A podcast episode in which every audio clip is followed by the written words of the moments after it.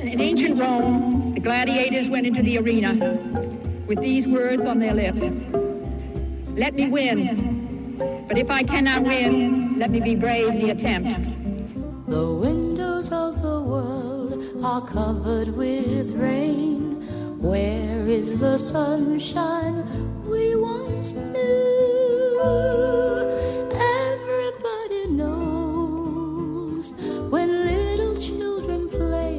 They need a sunny day to grow straight and tall. Let the sun shine through. Today, all of you young athletes are in the arena. Many of you will win. But even more important, I know you will be brave and bring credit to your parents and to your country. Let us begin the Olympics. Thank you. Eunice Kennedy Shriver, who in 1968 founded the Special Olympics World Games. This extraordinary movement, which affects the lives of people all over the world, had in fact quite modest beginnings. Her husband, Sergeant Shriver, chairman of the board of the Special Olympics, remembers the early days back in 1963. I want you to know something.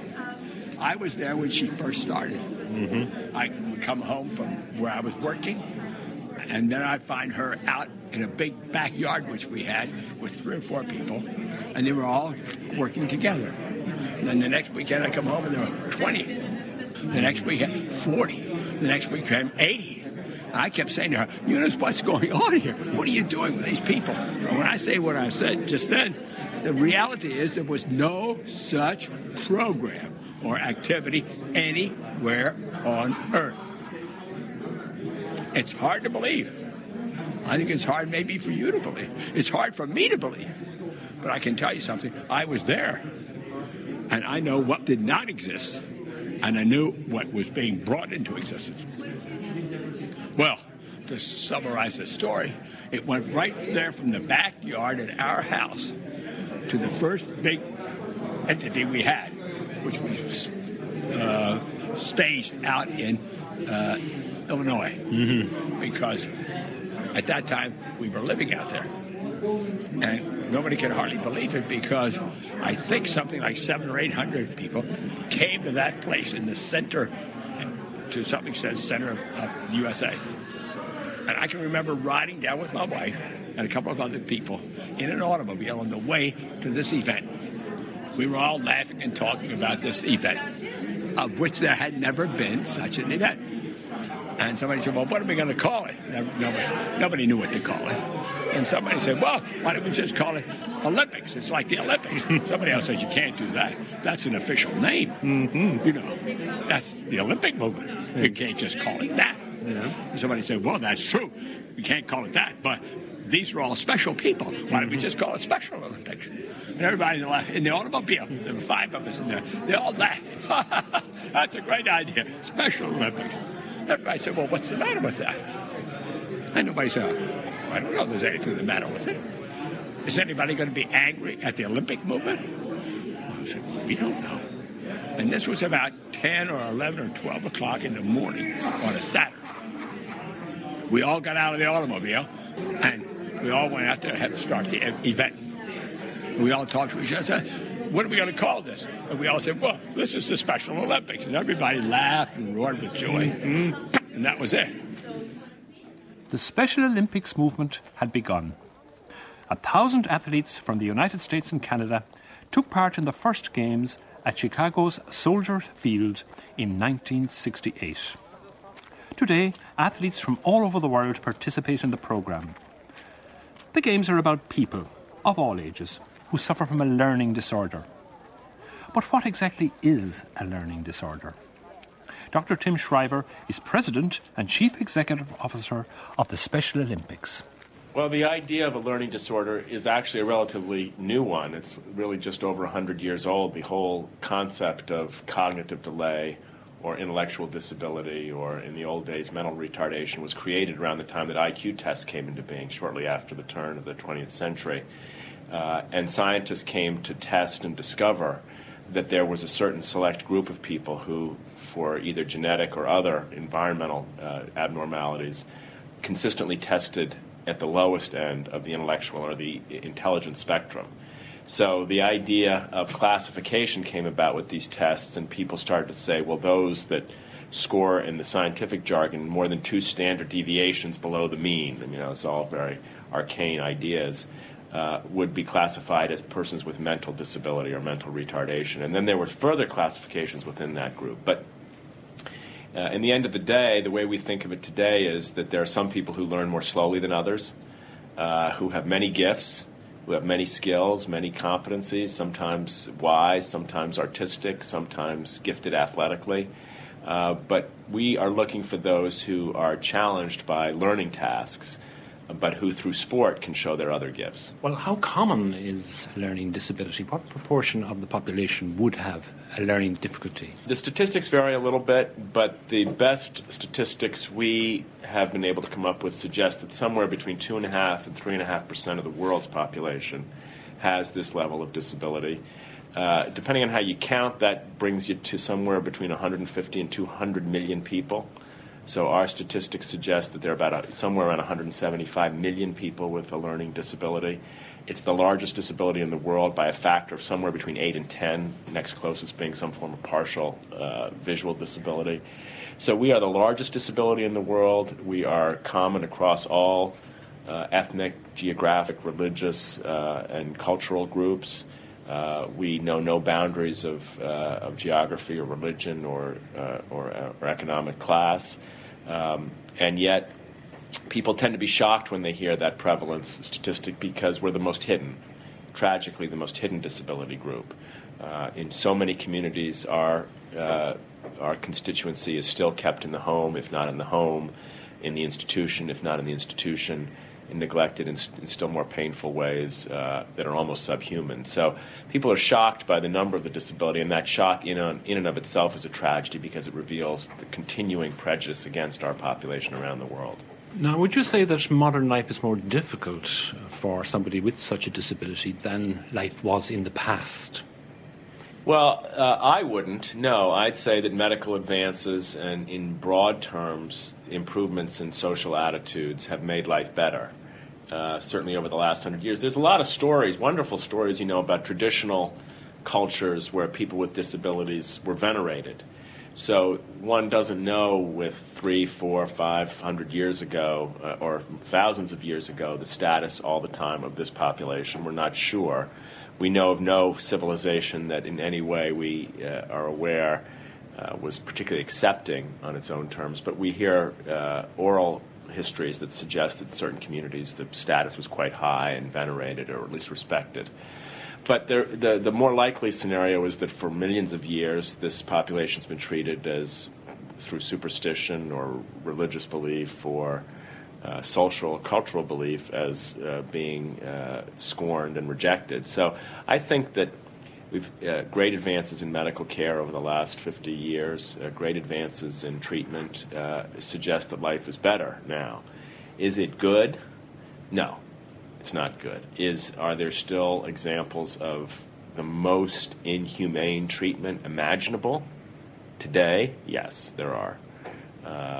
So the painful backdrop of life for this population remains very much a part of the environment in which our movement operates. But I would have to side with those who say that life is improving. Great progress has been made, and things are different nowadays.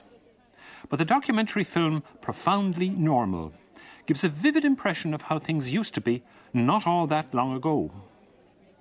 The film depicts the lives of 2 people, Ricardo and Donna Thornton, who grew up with learning disabilities during the 1980s. They faced appalling difficulties. The premiere of the film was held at the Martin Luther King Memorial Library in Washington last February.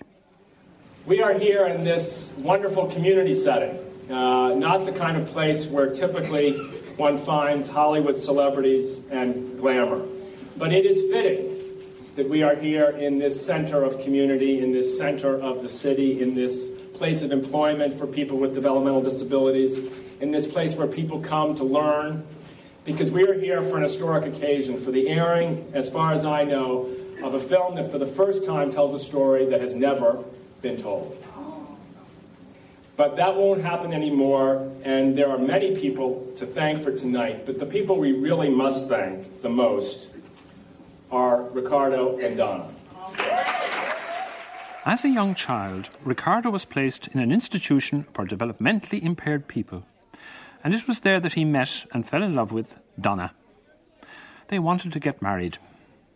The people running the institution, however, had other ideas, and every obstacle was put in the way of the young couple. But they were a strong-minded pair.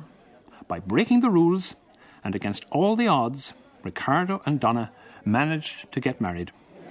Well, I'm a former resident of an institution, and many years ago at Forest Haven. It was an institution that had many people with different types of disabilities, and I had to grow up in that environment. I spent all my young life to adulthood in the institution. It's like I committed a crime. I'm doing time for a crime I never committed. That's my brother right there, William. He's my oldest brother who was in the institution. My older sister was in the institution, who died in the institution. That's the sad part. None of them knew who we were. I didn't know them. They didn't know me. It took us a while to get to find out who we were, that we were family. Well, where did you meet Donna first? I met her at Forest Haven. She had a boyfriend that she had just let go, and I was just hoping to get my chance to slide in there. And she used to work at McDonald's. She was very hot on French fries. And you hit it off immediately, did you? Well, it took a while. I had to wait till we both got out of the institution and then go out for a date. And then Donna got an apartment. And once she got her apartment, that's when she proposed to me. I tried to be just a natural man, a handsome man. But the people that the government didn't like that. See, I was really doing a lot of things to break those barriers that we can do some things if we're given an opportunity. But the government didn't like to see that kind of stuff. And we wanted to get married and show them that we have love for one another and feelings. And that was a little hard for the government to accept. Are any of them here tonight, those people that were reluctant to let you get married? Are they here tonight? I hope they come tonight with open hearts and hope that their minds has changed, that they can open up to others that wants to get married. And you have a son, Ricardo, haven't you? Yes, I have a little boy. I can call him Little Ricky. And he was a 2-pound, 11-ounce baby. That's on the right side. And there was a lot of concerns about me being around then. Your son hasn't got a learning disability like you had. No. Now, is his life much easier than yours was? It's challenging. It's challenging because we're talking about two individuals with a disability who is raising a son who has no disability. And I try to be as normal as possible in his growth. And I know it, and I explain to him. We talk. And he loves his mom to death. My wife loves him even more. I'm the disciplined one. My wife is the sweet one. One of us had to give up our role, so I decided to be the one to be disciplined and mean, and my wife is sweet, love, and compassion. Tough deal, isn't it? Well, you have a sense of humor, Ricardo. Oh, I love it. I gotta have it. I love it. That's what's keeping me going, so I won't look back at the pain behind, my disability. Because it's something it's education that's needed. That's what I found out. Ricardo and Donna may owe their triumph over adversity to the Special Olympics movement. They were Special Olympics athletes, and their experiences in the sports field gave them confidence and raised their self-esteem. Everybody needs self-esteem, and for Eunice Shriver, that is at the core of what the Special Olympics movement is all about. Well, if you come from a family of several children and you have a special child in your family, the other children may be doing extraordinarily well in school and play and all sorts of things, and they come home at night and they're talking about medals and ribbons and all sorts of things. But the special child maybe went and watched them, then came home and watched television. So he sits at the table and he has doesn't appear to have any competency. And it was a tremendous departure, I think, from the two groups. So the fact that that they could do sports, and I'm very aware that they could do sports since I grew up in an atmosphere in which special children were allowed to do sports.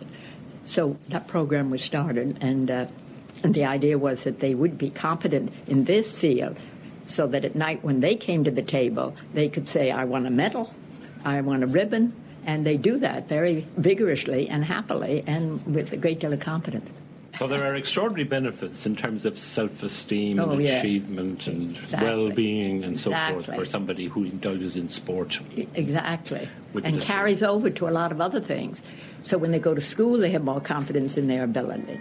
Or when they go out with their parents and they go to a restaurant and they're going to sit there with their arms folded and their legs like this and their head down. Or they can go in there and they just want a medal. So talk to me. Well, is there any evidence that it actually helps the disability itself if you are very fit? Well, I think so, because I think school is a very good example. And we have a lot of examples of people who go into school and the teacher finding out they are in Special Olympics, and then they have, as I say, this new confidence that they can learn. Before they were staying in maybe at the third grade. Were they ever going to go up to the fifth grade? Possibly no. Now they're in the third grade, and the growth pattern brings them up to the fifth grade in many cases. And they didn't have the confidence that they could read another story or they could take on more difficult tasks, say, in mathematics. They can and do, and that's the pride of the youngster himself or herself. But the real development of this program and the largeness of it really has come in the last 7 years with my son Timmy running it and organizing it and adding a lot of different elements to it so that now it's become a forceful issue in nations all over the world. And how big has the movement got? Well, we know we have 1 million athletes now, and we have many, many volunteers. And we have many new family members. It's a program my son started 2 or 3 years ago, in which family members become the architects in local communities. I've been to a number of countries myself, and you go in and you go to a school and you ask for where the special children are, and either they're not there, they're home, even though they may be 14 or 15, and their parents are nowhere to be seen. But to get the parents to sit down and say, yes, I'm going to agitate for these children. I'm going to form committees and go down to my local legislator or whatever and start a program. I'm going to volunteer. I'm going to get my own children who are in higher grades to be volunteers. I'm going to enlist our whole family, and we're going to make sure that we can have these games right here in this neighborhood. It's necessary to recognize that people who are special have contributions to make. They may not be able to get into Harvard. True. I can't go to Harvard architectural school myself without some kind of tutoring. So they have some kind of difficulties, but the point is they have a lot of other things to give. They have great enthusiasm. They have great joy. They have great companionship. They adored having friends because they believe strongly in friendships in their community. So they're a contribution, and that's what we have to get across to everybody, that this is a contribution to your country. It elevates the whole nation. It does you no good to keep them down and behind everybody else. Lift up, lift up. And that's the message of Special Olympics. Everybody's got to get behind that.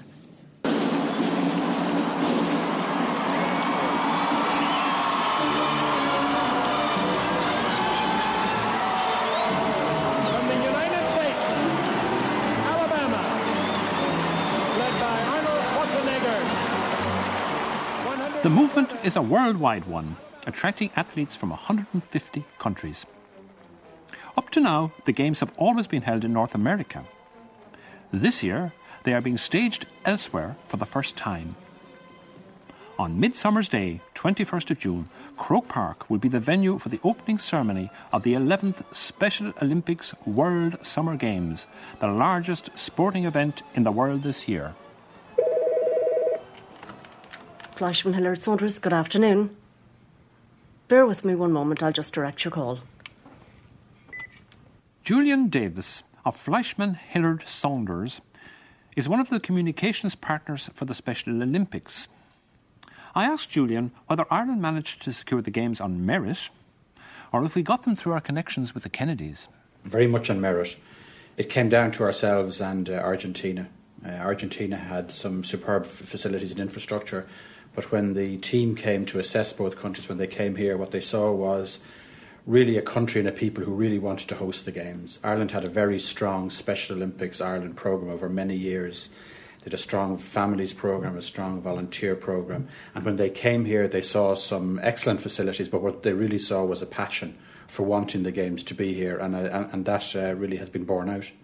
Well, who in Ireland thought of the Games first, of presenting Ireland as a possible venue for these Games? Well, the way that it really happened was in the mid-90s, the Special Olympics had really flourished throughout the world. There was over 160 programmes taking part, and Special Olympics in Washington began to say, listen, we need to take these Games outside the United States to show this growth. And they said if there was a country who wanted to take part, who wanted to bid for it, they could, and they would accept bids after 1995, and they would look at 2003 being the first opportunity to do that. And we were out at the 1985 Games, and it was kind of strange the way it happened.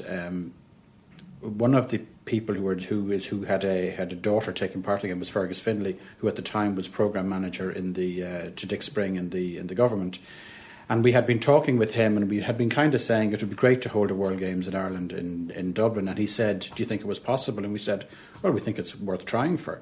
And really, he said, come and see me when we get back, and we did, and we got talking to him. And then through all that process, an interdepartmental feasibility group was set up, chaired by Julie O'Neill.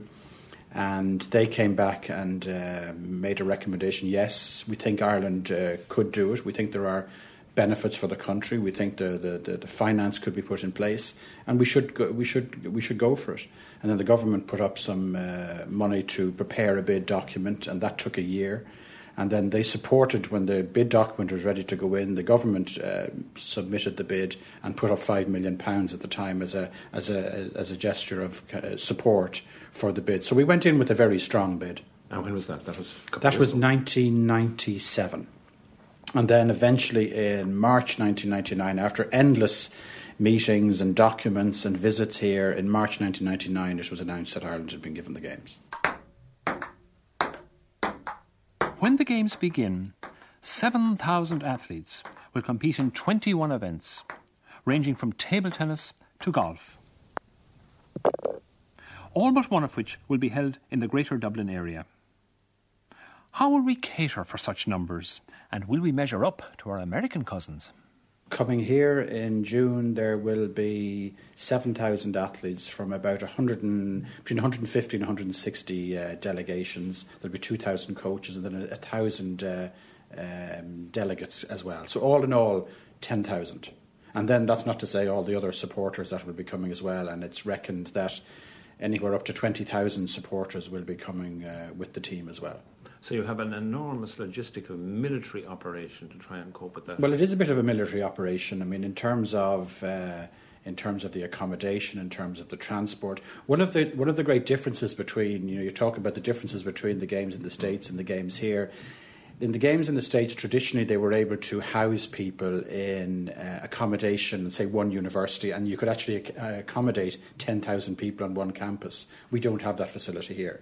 So in terms of our accommodation, we have to spread them out over 20 different sites. And that's a big logistical issue, because you then have a big transport logistical issue out of that, because you've got to get them from the accommodation to the accommodation sites, and that poses its own problem. So that's probably the biggest difference that people will see between Games in the States and the Games here. But other than that, the facilities are going to be exactly the same. The officialing will be superb. All that side of it is going to be outstanding. And how many buses are you going to need to do this? There's 300 buses that have been engaged for the Games. A kind of an independent transport system has had to be put in place, and that will augment the public transport system. So yeah, it's the transport system is something that will be a big challenge. But nevertheless, they've done a lot of testing of it.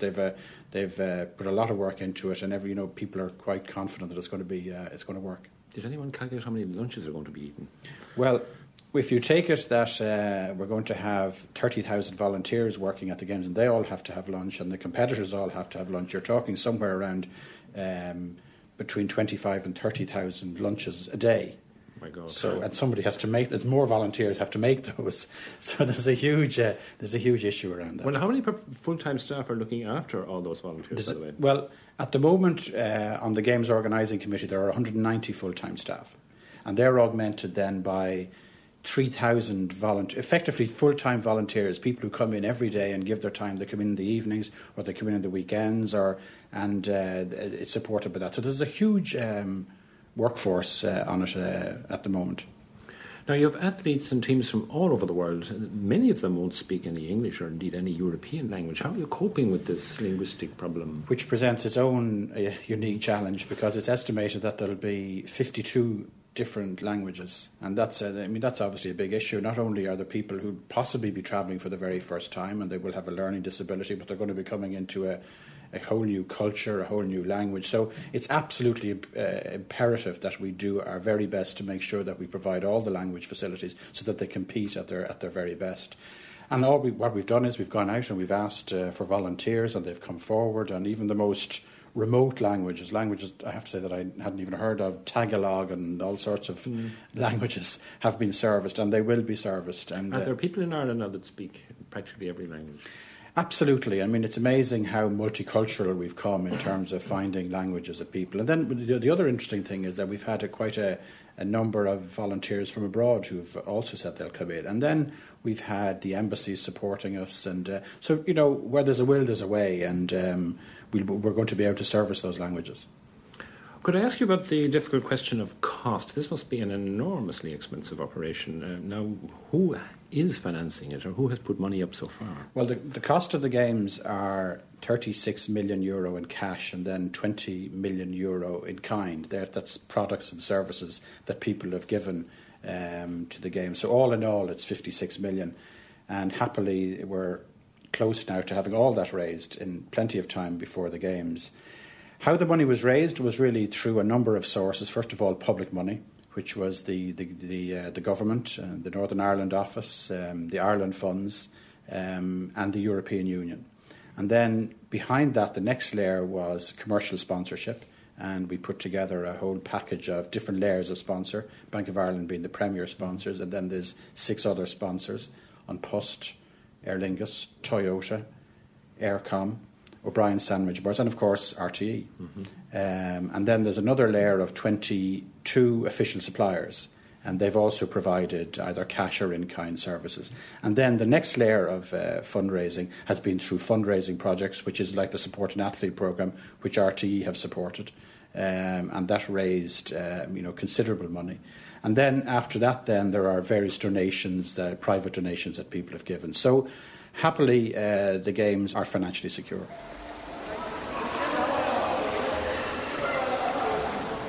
There's lots of venues now. I mean, at that stage, Croke Park that was only in the foundations for the Hogan Stand and the Canal End back in 1999. That's finished and opened back in March.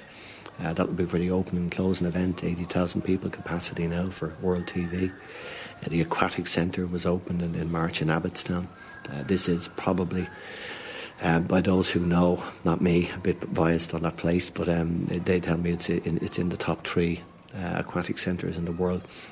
And all of the other facilities that have been lined up, all of the colleges, all of the accommodation, all of the third-level accommodation will be available for the weeks in it. So it's been a huge logistics exercise. I think I have the same view as everybody else. I just look forward to Midsummer's Night and the participation in what will be the biggest sporting event in the world in 2003 and the biggest event that we've ever done in this country. 30,000 volunteers have been recruited, and the name of An Taoiseach, Bertie Ahern, appears at the top of the list. It's fair to say that without the support of the government and the personal commitment of An Taoiseach, Ireland's bid for the Games might not have been successful. Did the Taoiseach see the Games as mainly an opportunity to promote Ireland? Well, no, that's not the number one reason. I think the people who participate in the Special Olympics down through the ages have been really, special people. And I think it is the example of people being able to get over things that other people have. and being able to participate in a way that they would love to do in the normal sense of the world. I think that's the really special thing about it. I mean, to see the events, to see the swimming or the running or any of the events, I mean, it's the effort, you know, the weightlifting events. I mean, and it's that sense of achievement, I think.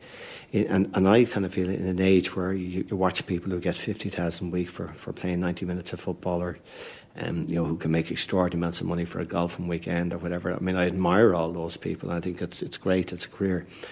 Yeah, but if you see the sense of achievement and success in the faces of the participants in Special Olympics, that does more for me than that.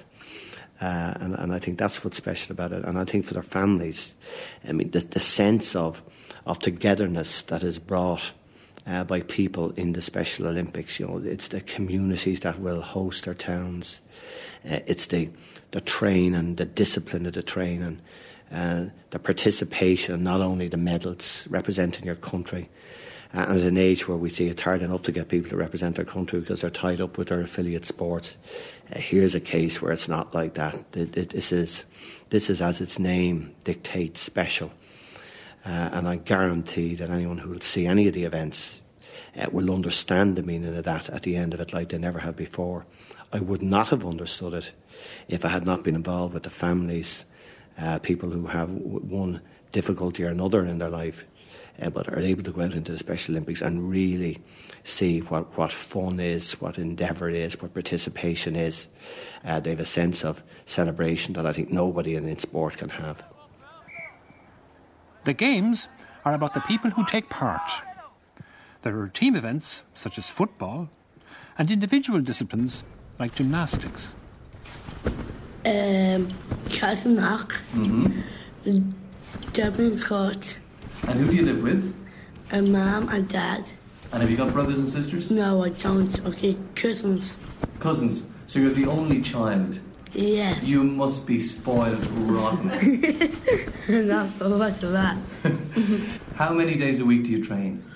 3. Have you won medals before? Yes. How many medals have you got at home? 11. 11 medals? All for gymnastics? Yeah, Lord. That's almost one medal for every year of your life. Yeah. When are you going to get your 12th medal? In the Special Olympics World Summer Games? Yes. Deal. A deal. I have to shake your hand. Hand shook. 12-year-old Jack Keneally is a gymnast. This will be his first Olympic Games and a proud occasion for his mother, Evelyn. So, Evelyn, tell me, how important is the Special Olympics in your family's life? Well, I suppose it's changed all our lives, really, and Jack just began training 4 years ago, and we didn't know anything about Special Olympics. He became a member of Bayside Gymnastics Club in Rohini, and out of that came the Leinster Games and then the National Games last year. So the coaches have been absolutely wonderful, and it's really a great commitment on everybody's. You know, they come along and they don't get paid for it. No, they give so much time. They give so much time. So I think too, it's just been an amazing. Jack's activity has touched so many people, and it has opened up the whole area of disability, and you know, created a great awareness. Are you very proud of him now? Oh, I am, absolutely. Yeah, yeah. Yeah, to be an Olympic athlete at 12 is brilliant, yeah. Thank you, Bob. We are very proud of him, yeah. Well, it's like a dream come true, really. We were just very, very lucky. I don't forget what, Bob. That his name came out of it was a lotto, yeah. And, you know, that was just, we were very, very shocked and surprised when we came back from holidays last year, and for some reason it was his lucky day, so... That's been wonderful, absolutely wonderful. And you're looking forward to it? Really looking forward to it, yeah. ...for the combined 100-metre hurdles, Division 1, representing the People's Republic of China, Yingmin Hu. It is a great honour for Ireland to host these games, and it's an even greater achievement for the athletes who will compete in them. But the games are not just about winning. Well, I wouldn't say it's not focused on competition. It's focused on a definition of competition that's a little different. Our athletes are very competitive. They train very hard. They work very hard at their skills, and they want to win. There's no question about that. Our belief is that the best model of competition is competition against people of comparable ability. That the goal of competition is not to find out who's better than you. The goal of competition is to find out if you can compete against someone of your ability and win. So can you do your best? As one mother said to me years ago, the only definition of excellence is your best. And so we believe that every athlete that will come to Ireland, not to mention every athlete that participates in a local event, is out to win. There's no question about that. This is a sports movement. The difference is that we're not out to find a way to eliminate them. We're not out to get them to a point where we can show that they're not as good as the next person. We are not interested in the elite athlete. We are interested in athletes who do their best, not in the best athlete. So it's competition, it's sports, it's the best in sports from our point of view. Those people that spend their lives trying to find the best athletes are a little confused by it. They think, well, wait a minute, where is your fastest 100-meter runner? Where is your best footballer? They won't find that statistic with us. They'll only find the statistic that says that this young man or this young woman or this older man or this older woman has now won a gold medal because they've done their best and defeated those of comparable ability. An idea occurs to me that the Games are partially about the people who aren't classified as having a disability. You have to try and change hearts and minds. You are evangelists. Well, I think, I was just listening to my mother, I think really it starts at the most basic level, and I think the family dinner table is the beginning. And if you hear the stories of what happens in Special Olympics, it begins with a brother or a sister, a son or a daughter, coming home and being proud of themselves. And what happens there is that the 2 or 3 people at the table, if they're lucky, or 5 or 6, or if it's an Irish family, 10 or 12, all look at that child, that brother, that sister, that son, that daughter, that cousin differently. I like to say we are committed to growing this movement one athlete at a time and one attitude at a time, because it is true that the revolution that takes place is not only for the athlete, it is for those who see that athlete in a new way. So our commitment is to making sure that this message is heard and seen and understood by people who watch television, by people who come to the stands to cheer, by people who volunteer themselves to help at a Games, by people who volunteer to participate on a team, because we have unified sports, of course. We'll be showcased in Ireland in several sports where you have athletes with and without disabilities competing together. There you have the penultimate relationship. It's not helper to beneficiary, it's teammate, it's colleagues, it's friends. These are the relationships we hope this movement builds for those who do not have disabilities, as I say, one attitude at a time around the world. After 3 years of preparation, and with just 17 days to go to the opening ceremony, how does the Chief Executive of Special Olympics Ireland, Mary Davis, feel about the project? In the beginning, 3 years ago, it was a very, very daunting task for all of us, for the board of directors, for our chairman, Dennis O'Brien, for every single one of us. But as time went on and as we launched all the various programs, the first program we launched was the host town program, and trying to secure 177 towns right across the island of Ireland, we thought, oh my goodness, how on earth are we going to do that? And yet the people just got behind us so much, the towns, the communities. We got all the forms in, we got everything sorted in a much shorter space of time than we ever imagined. And before we knew who we were, we had all the towns, we had all the committees in place, and we had people working right around the island of Ireland in 177 communities preparing for the Games over 2 years out. The next big programme was the families programme that we launched then to get the 2,000 families here in Dublin, in the Dublin area, to host families that would be coming in and who otherwise probably couldn't afford to come to the Games, to provide complimentary bed and breakfast. And again, within a very, very short space of time, we had all of those families ready and getting their training and everything. And then the big program was the volunteer program. To recruit 30,000 volunteers, we thought, where are we going to start this one? And how are we going to recruit them, find them, screen them all, train them all, and have them all ready and set so that they knew what they were about in June? And we're there or thereabouts with that now. We have them all recruited. They've all gone through their job-specific training at the moment, and then we have on-site training closer to the Games.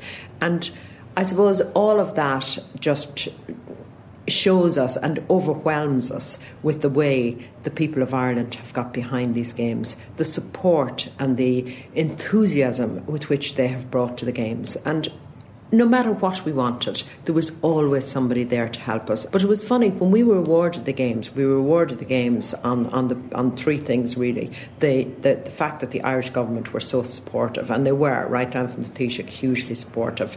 The strength of the Special Olympics Ireland programmes, one of the strongest programmes outside of the States. And the third, though, was the sense of volunteerism and community spirit that the bedside team felt and sensed when they came here on their visit for 8 days. And that was really shown then when we went about organising the different programmes and the games. And when it's all over, on the 29th of June, when everybody gets back on the planes and goes home or on the buses or on the trains, wherever they've come from, what do you hope will be left behind? A huge legacy for people with a learning disability. That's what we really want to have left behind. That's the reason why we bid for the Games in the first place. Yes, of course, it's a big sports event. It's the biggest multi-sport event in the world in this year. But we wanted the Games to be more than that. We wanted to be a Games that would change attitudes about people with a learning disability, that would break down barriers, that would celebrate the equality and ability of people with a learning disability. And the Special Olympics is about resilience, it's about courage, it's about strength, and we want to show all of that through the Games and to really demonstrate to people the abilities of people with a learning disability, so that they can be treated equally and take their place in the community exactly the same way as everybody else does. And why shouldn't they? The windows of the world are covered with rain. There must be something we can do.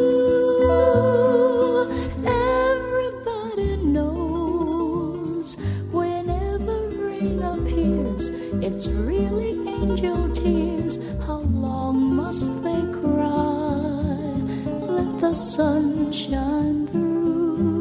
No level of effort is wasted. If all you do is give us 1 hour to come to an event, to cheer with your children, with your family, you've made a contribution. It's the only movement where you can do something important while you have fun.